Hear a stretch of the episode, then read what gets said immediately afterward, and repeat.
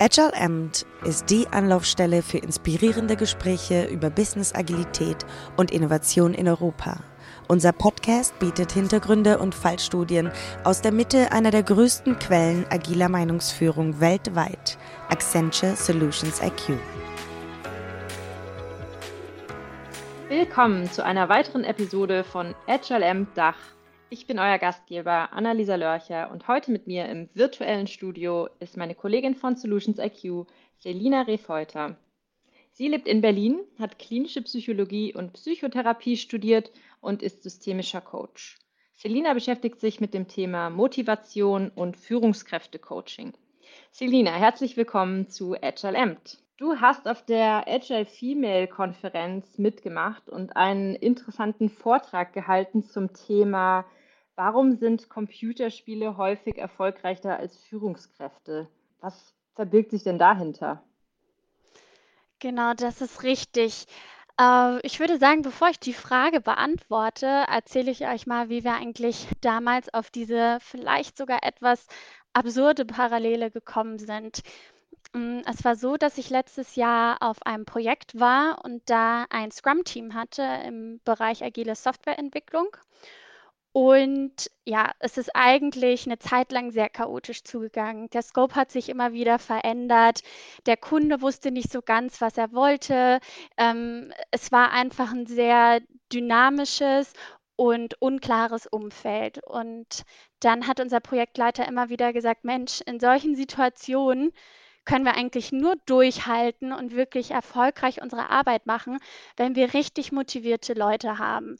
Und zwar Leute, die von sich aus diese Sachen gut machen wollen, die einfach sehr motiviert sind und Spaß an der Arbeit haben. Und dann hat er mich gefragt, ja, sag mal, ähm, hast du irgendwie eine Idee, wie wir jetzt das Team richtig motiviert bekommen? Und dann habe ich zu ihm gesagt, du, eigentlich kann man andere nicht wirklich motivieren. Es gibt verschiedene Theorien dazu, verschiedene Modelle, aber ich habe auch das Gefühl, dass wirklich echte Motivation nur von einem selbst, von innen herauskommen kann und dass man sie nicht äh, direkt bei anderen Leuten auslösen kann. Und so sind wir eigentlich ins Gespräch gekommen und haben dann sehr viel über das Thema Motivation philosophiert. Und ähm, ja, in, in dem Zusammenhang habe ich ihm dann auch gesagt, basierend auf einem Zitat, was ich mal gelesen hatte, dass ähm, ja, wir eigentlich andere nicht motivieren können, sondern dass wir höchstens Umgebungen schaffen können, in denen andere sich dann selbst motivieren können. Und dann kamen wir weiter ins Gespräch, hatten uns unterhalten und dann sagt er irgendwann so, hey, sag mal, das ist doch eigentlich wie bei Computerspielen. Und da habe ich gesagt, ja, das klingt irgendwie sinnvoll für mich. Und so kamen wir dann auf diese Parallele, dass wir gesagt haben, okay, ähm, Computerspiele schaffen es irgendwie, eine Umgebung zu schaffen, in der sich die Leute sehr stark intrinsisch motivieren können. Wie schaffen sie das zum Beispiel? Und dann waren wir noch, sage ich mal, sehr laienhaft unterwegs und haben uns Gedanken gemacht. Und ja, so bin ich dann auf eine Theorie gestoßen von Deki und Ryan. Das kommt aus der Motivationspsychologie und zwar die sogenannte Selbstbestimmungstheorie. Und ähm, ja, dann habe ich so nach und nach äh, diese Theorie zusammengesammelt, sodass ich sie dann auch an meinen Projektleiter weitergeben konnte und habe dann immer mehr angefangen, diese Parallelen zu ziehen und zu schauen, okay, was hat diese Selbstbestimmungstheorie auch mit Computerspielen zu tun? Und in der Theorie geht es eben darum, dass es drei ähm, psychologisch angeborene Grundbedürfnisse bei Menschen geht, gibt, die es zu erfüllen gilt, damit wirklich intrinsische Motivation entstehen kann. So, und das ist zum Beispiel einmal das Thema Zugehörigkeit und soziale Eingebundenheit. Und in Computerspielen ist es beispielsweise so, dass sich ja, ähm, ja richtige Communities auch bilden um Computerspiele. Es gibt irgendwie FIFA-Events, es gibt World of Warcraft-Communities. Und ähm, man trifft sich vielleicht in der Schule, unterhält sich mit seinen Freunden und Kumpels äh, über das Computerspiel. Man hat also so eine gewisse soziale Eingebundenheit. Der zweite oder das zweite Grundbedürfnis ist die Kompetenz oder auch die Wirksamkeit. Grundsätzlich wird als Kompetenz das Gefühl verstanden, dass man wirklich effektiv auf Dinge einwirken kann und dann auch Resultate erzielt. In Computerspielen ist es so, dass ähm, man, ja, je nachdem, was man spielt, man hat immer wieder Erfolgserlebnisse, man äh, kommt ins nächste Level, man schaltet vielleicht neue Features frei, ähm, man sammelt Punkte. Also du merkst wirklich, dass so wie du spielst, du quasi einen Impact generierst und ähm, zeigst dich somit wirksam. Und das dritte Grundbedürfnis ist das Thema Autonomie. Und hier geht es vor allem auch um das Gefühl der Freiwilligkeit, das dann eben ja, das Verhalten auch begleiten muss. Also wenn ich zum Beispiel das Gefühl habe, ich bin wirklich von etwas überzeugt, dass es so Sinn macht, wie ich es mache und warum ich es mache, dann erlebe ich es auch als freiwillig und kann so sehr autonom handeln. Und in vielen Computerspielen ist es ja so, dass man wirklich einen Lösungsweg frei wählen kann. Keiner sagt mir irgendwie, was ich zu tun habe. Ich laufe einfach los, mache dieses, mache jenes und kann mich dadurch einfach ähm, sehr autonom erleben. Und so sind wir dann dazu gekommen, dass wir gesagt haben, okay, dieses, diese Grundbedürfnisse, die gilt es zu erfüllen. Und Führungskräfte können also von Computerspielen lernen, wie man eben eine Umgebung schafft, in der sie dann letztendlich befriedigt werden können. Du hast jetzt gerade von ähm, diesen Erfolgserlebnissen Computerspielen erzählt. Wie kann ich denn diese Erfolgserlebnisse dann auch in mein Team bringen oder mit meinem Team zusammen äh, schaffen? Das ist eine gute Frage. Wenn wir jetzt zum Beispiel nach Scrum arbeiten, es ist ja so, dass ein Sprint ähm, zeitlich begrenzt ist und wir wirklich innerhalb zum Beispiel von zwei Wochen richtige Deliverables abliefern, also auch Ergebnisse haben, die wir dann gemeinsam als Team präsentieren können, feiern können. Und je kleinschrittiger wir eigentlich vorgehen, desto schneller können wir diese Erfolgserlebnisse auch schaffen. Und Erfolgserlebnisse regelmäßig zu schaffen, motiviert die Leute auch sehr, sehr stark. Ja, habe ich auf jeden Fall auch in Teams erlebt, dass wenn man immer wieder Zeit einplant, um ein bisschen die Erfolge ähm, zu feiern, dass dann alle eher das Gefühl haben, an einem Strang zu ziehen, auf jeden Fall. Hast du noch andere Parallelen jetzt zwischen äh, Agilität und Computerspielen? Wir haben jetzt gerade über Erfolgserlebnisse gesprochen. Noch was, was dir dazu einfällt? Ja, ich denke, dass unterschiedliche agile Arbeitsweisen wirklich schon auf fast schon natürliche Art und Weise diese Grundbedürfnisse adressieren. Zum Beispiel Stichwort Zugehörigkeit und soziale Eingebundenheit. Ähm, man sagt ja auch, wirklich äh, gutes, agiles Team schafft eine räumliche Nähe. Also sie sitzen alle in einem Raum, ähm, sie arbeiten auch crossfunktional, sehr kollaborativ, ähm, haben eben auch eine gemeinsame Vision, ein Ziel, was sie erarbeiten und ja, sie, sie merken dadurch sehr schnell, dass sie Teil von etwas Größerem sind. Also wirklich verstehen sich auch als bedeutsam. Und ja, das stärkt die intrinsische Motivation natürlich enorm. Wenn wir jetzt zum Beispiel uns das Thema Autonomie und Selbstbestimmung ansehen, ähm, wir sagen ja auch beim agilen Arbeiten, dass Leute äh, sehr selbstorganisiert arbeiten sollen und sich Aufgaben wirklich auch proaktiv ziehen, äh, selbst Entscheidungen treffen sollen. Und ja, zum Thema Kompetenz und Wirksamkeit hatten wir ja gerade schon gesagt, äh, iterativ vorgehen, immer wieder kleine Erfolge feiern. Ich denke, so wird das ganz natürlich abgedeckt. Ähm, und Führungskräfte müssen es dann sozusagen schaffen, aktiv diese Rahmenbedingungen in, in einem Team zu schaffen, damit diese Leute sich äh, sozusagen selbst motivieren? Ja, genau. Also das ist ein Beispiel. Führungskräfte können das versuchen. Jeder Einzelne, denke ich, im Team kann, kann das versuchen. Ein Scrum Master, ein Product Owner, je nachdem, in welchem Kontext wir uns bewegen. Und es gibt eben verschiedene Möglichkeiten auch, ähm, diese Grundbedürfnisse zu fördern und dadurch diese Umgebung zu schaffen. Zum Beispiel? Ja, wir können ja mal als Beispiel ähm, das Thema Zugehörigkeit oder soziale Eingebundenheit nehmen. Ich habe das, gerade wenn man irgendwie neue Teams hat, habe ich das sehr oft erlebt, dass die sich noch nicht kennen.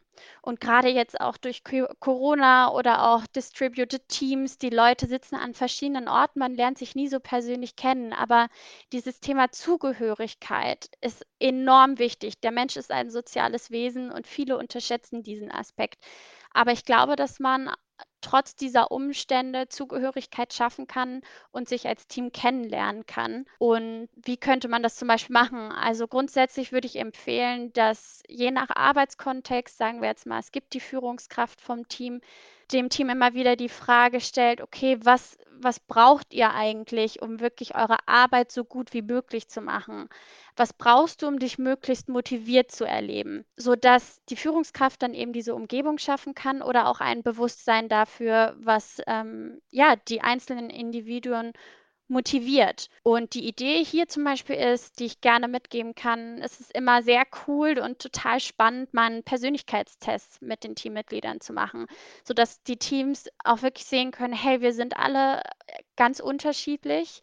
Ähm, wir sind vielleicht ein total heterogenes Team, was die Interessen, was die Persönlichkeit betrifft. Und gerade diese Heterogenität kann sehr, sehr leistungsfördernd sein. Und auch das Verständnis dafür, okay, wir sind irgendwie alle anders. Und das Gleiche gilt auch für Motivation. Jeden motivieren andere Dinge und das ist auch völlig in Ordnung. Deshalb ähm, spiele ich häufig in meinen Teams Spiele, in denen wir auch erkennen können, okay, wen motiviert was und ist das hier in diesem Kontext gerade auch erfüllt? Und was motiviert uns vielleicht auch alle gemeinsam als Team? Ja, super, super spannend. Gerade da fällt mir ein, jetzt Stichwort soziale Zugehörigkeit und äh, Homeoffice, Schrägstrich Corona. Siehst du da spezielle Herausforderungen und oder Chancen durch dieses ähm, Setup, was ja viele von uns jetzt ähm, haben? Ganz unterschiedlich. Ich glaube, dass viele jetzt oder vielen Leuten jetzt erst bewusst geworden ist, hey, mir fehlt dieses Soziale, mir fehlt das, die Leute zu sehen, sich auszutauschen.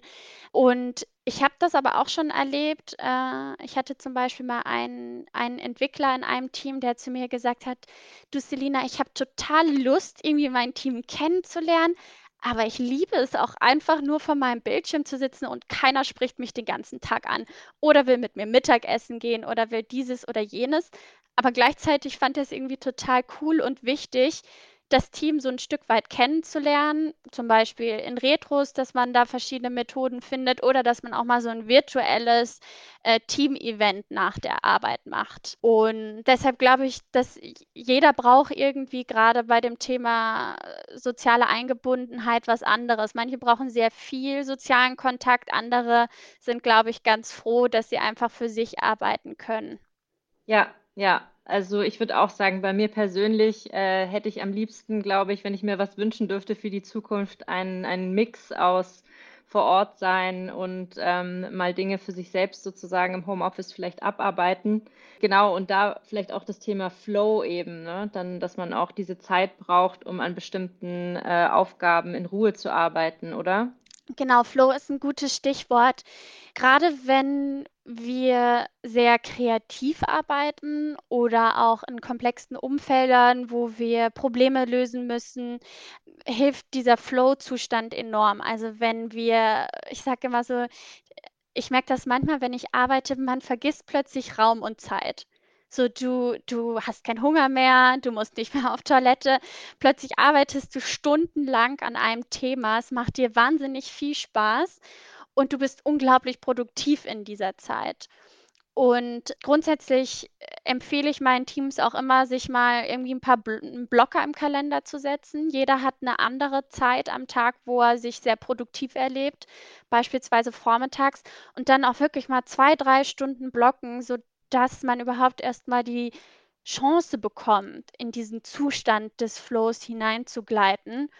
Und ja, ich erlebe das oft, wenn, wenn das gelingt, wenn wir Aufgaben haben, die dazu passen, wenn wir daran wirklich Spaß haben, dass die Leute extrem produktiv und effizient werden. Wie kann ich mir denn noch sozusagen dieses Umfeld schaffen, damit ich in, in so einen Flow komme? Um Flow zu erzeugen, braucht es ja, ich sag mal, verschiedene Umstände. Also grundsätzlich ist es sehr wichtig, dass du eine Aufgabe hast, die deinem Leistungsniveau entspricht. Also die darf ruhig so einen kleinen Tacken über deinen Fähigkeiten leben, weil, liegen, weil dann erlebst du sie wirklich auch als Herausforderung. Aber sie darf jetzt nicht sehr, sehr weit über deinen Fähigkeiten liegen, aber auch nicht darunter. Ich glaube, wir kennen das alle, wenn wir relativ einfache Aufgaben haben und vielleicht auch nicht so einen Stress, dann fängt man an, so ein bisschen rumzudaddeln und kommt nicht so richtig in die Gänge. Man ist einfach dann so ein bisschen unterfordert. Aber wenn wir Aufgaben haben, die wir die vielleicht so ein Stück weit, ähm, über unserer Kompetenz liegen, dann dann können wir ja, ähm, können wir uns deutlich motivierter erleben. Wichtig ist auch, dass wir ein klares Ziel haben, dass wir auch wissen, wo wir hinwollen, was wir machen wollen, woran wir auch arbeiten. Und, ähm, aber auch das Thema unmittelbares Feedback. So, äh, ich finde, man kann das immer sehr gut mit einem Musikinstrument vergleichen. Wenn ich zum Beispiel Gitarre spiele und ich spiele die ganze Zeit schiefe Töne und das ist für mich hörbar negativ, dann ist es sehr, sehr schwer, in diesen Flow zu kommen. Wenn ich allerdings merke, es ist irgendwie cool, was ich hier für Musik mache, also das unmittelbare Feedback ist hörbar positiv, ähm, dann komme ich viel eher in diesen Flow-Zustand. Und der letzte Aspekt ist dann eben die intrinsische Motivation. Also wir brauchen wirklich auch ein gewisses Interesse an dieser Aufgabe, Spaß, vielleicht auch eine Sinnhaftigkeit, die wir erkennen können. Und das sind eigentlich alles Aspekte, die dafür sorgen können, dass wir eben in diesen Zustand kommen. Ist äh, super interessant, dass du sagst, dass eben auch dieses Feedback mit der Motivation wieder ähm, zusammenhängt. Das ist fast so ein bisschen wie so ein Kreislauf, denke ich gerade. Ja, das stimmt. Also, ich glaube, wenn wir negatives Feedback bekommen, egal in welcher Form, dann ist das sehr unterschiedlich. Manche demotiviert das sehr stark, je nachdem, was man auch für ein für 'n Typ ist. Andere werden dadurch erst richtig angefixt. Aber in der Regel motiviert uns schon positives Feedback deutlich mehr, weil das eben dann auch unsere Kompetenzen unterstützt und fördert. Und ist es dabei auch wichtig, in welcher Form dieses Feedback eben äh, gegeben wird? Es gibt ja da auch viele ähm, Theorien zu, sage ich jetzt mal, dass man, wie man Feedback formulieren kann. Ja, genau. Also beim Gitarrespielen passt das Modell jetzt vielleicht nicht so gut, aber wenn wir uns jetzt mal wieder irgendwie im, im Business-Kontext auch bewegen, ähm, macht es grundsätzlich Sinn, Feedback so zu geben, dass es irgendwie die Autonomie der Person fördert. Hm, man könnte zum Beispiel so starten, dass man erstmal fragt: „Hey, ähm, ich habe da was beobachtet, darf ich dir dazu Feedback geben?“ Also, dass man sich wirklich auch immer das Einverständnis des anderen abholt. Und, ähm, dann ist es wichtig, dass man wirklich spezifisches Feedback gibt, also zum Beispiel anhand von einem konkreten Beispiel und jetzt nicht irgendwelche generischen Worte verwendet. Und was auch immer sehr hilfreich ist, ist, dass man dann die Person nicht mit einer anderen vergleicht, sondern mit der Person selbst. Zum Beispiel sagen, hey, guck mal, vor drei Monaten hast du das noch so und so gemacht, jetzt habe ich beobachtet, dass es so und so ist. Also wenn man diese Vergleiche herstellt, immer anhand von einer Person oder von der Person selbst. Dann ist es immer wichtig auch zu erklären, was hat das Ganze jetzt aus meiner Sicht als Feedbackgeber für einen Impact? Welche Folgen und Konsequenzen gehen damit einher? Und dass man dann den Ball zurückwirft. Also zum Beispiel, wie siehst du das? Hast du eine Idee, wie du das in Zukunft besser machen kannst? Und hier kommt genau dieses Thema Autonomieförderung und Kompetenzstärkung wieder in den Fokus.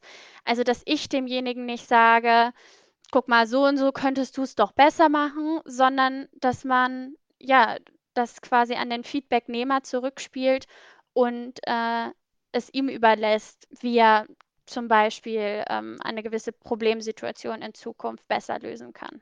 Ja, habe ich die Erfahrung auf jeden Fall auch gemacht, äh, wenn man jetzt zum Beispiel als Scrum Master eine Retrospektive hält und dass man es einfach schafft, diesen, diesen sicheren Raum für alle zu kreieren, in dem dann da auch dieses, dieses kreative und dieses konstruktive Feedback äh, mit einfließen kann. Genau, was, was machst du denn, wenn du jemand im Team hast, der gefühlt gar nicht motiviert ist und der die ganze Teamdynamik so ein bisschen stört. Was machen wir dann? Das ist eine sehr gute Frage, die ich auch schwer zu beantworten finde. Aber grundsätzlich ähm, finde ich es immer wichtig, dass wir herausfinden, warum ist derjenige nicht motiviert.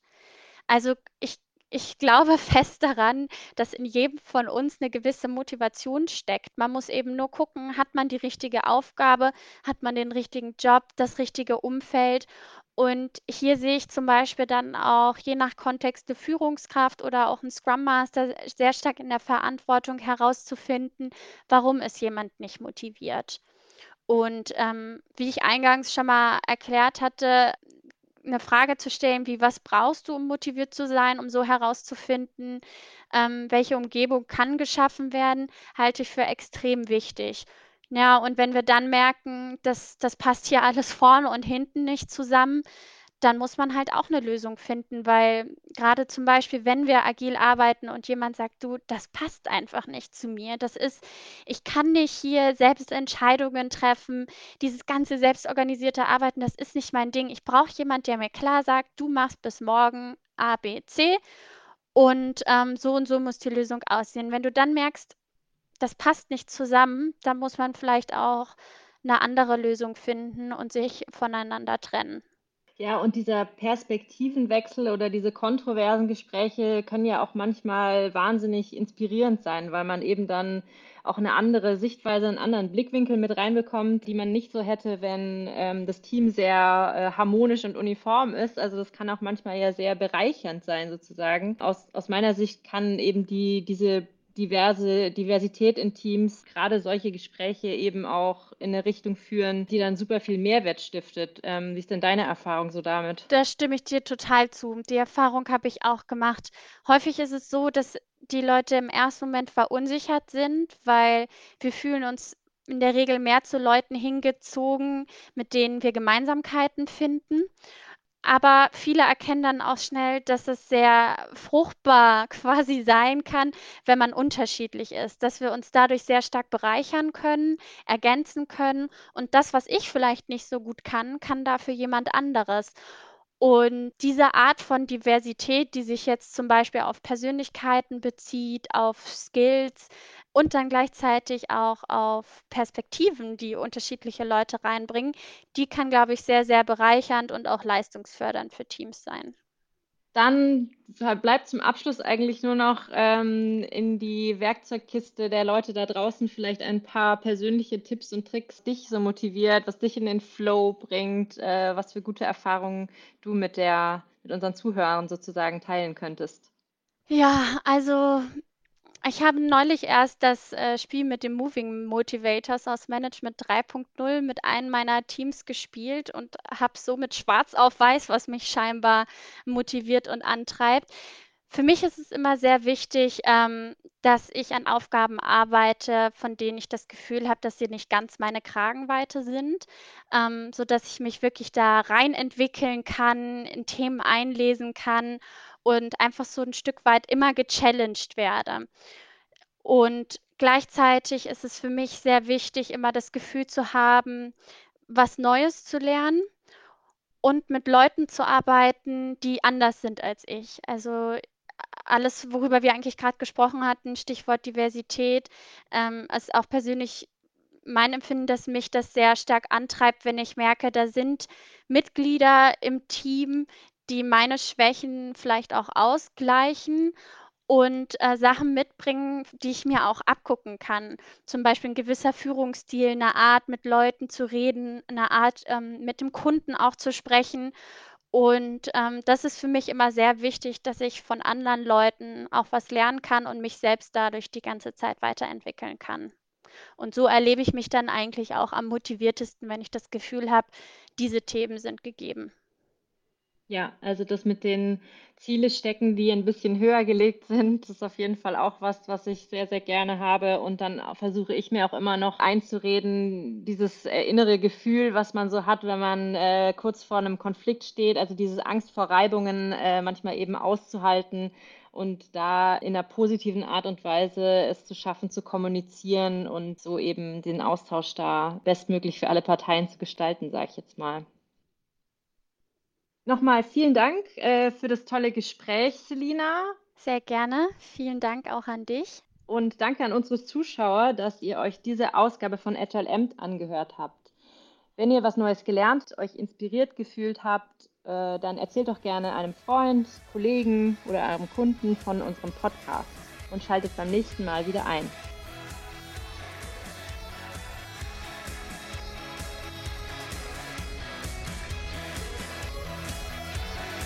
Danke, dass Sie Agile Amt auf Deutsch gehört haben. Weitere inspirierende Gespräche und Talks finden Sie auf unserer Website de.solutionsiq.com. Bis zum nächsten Mal.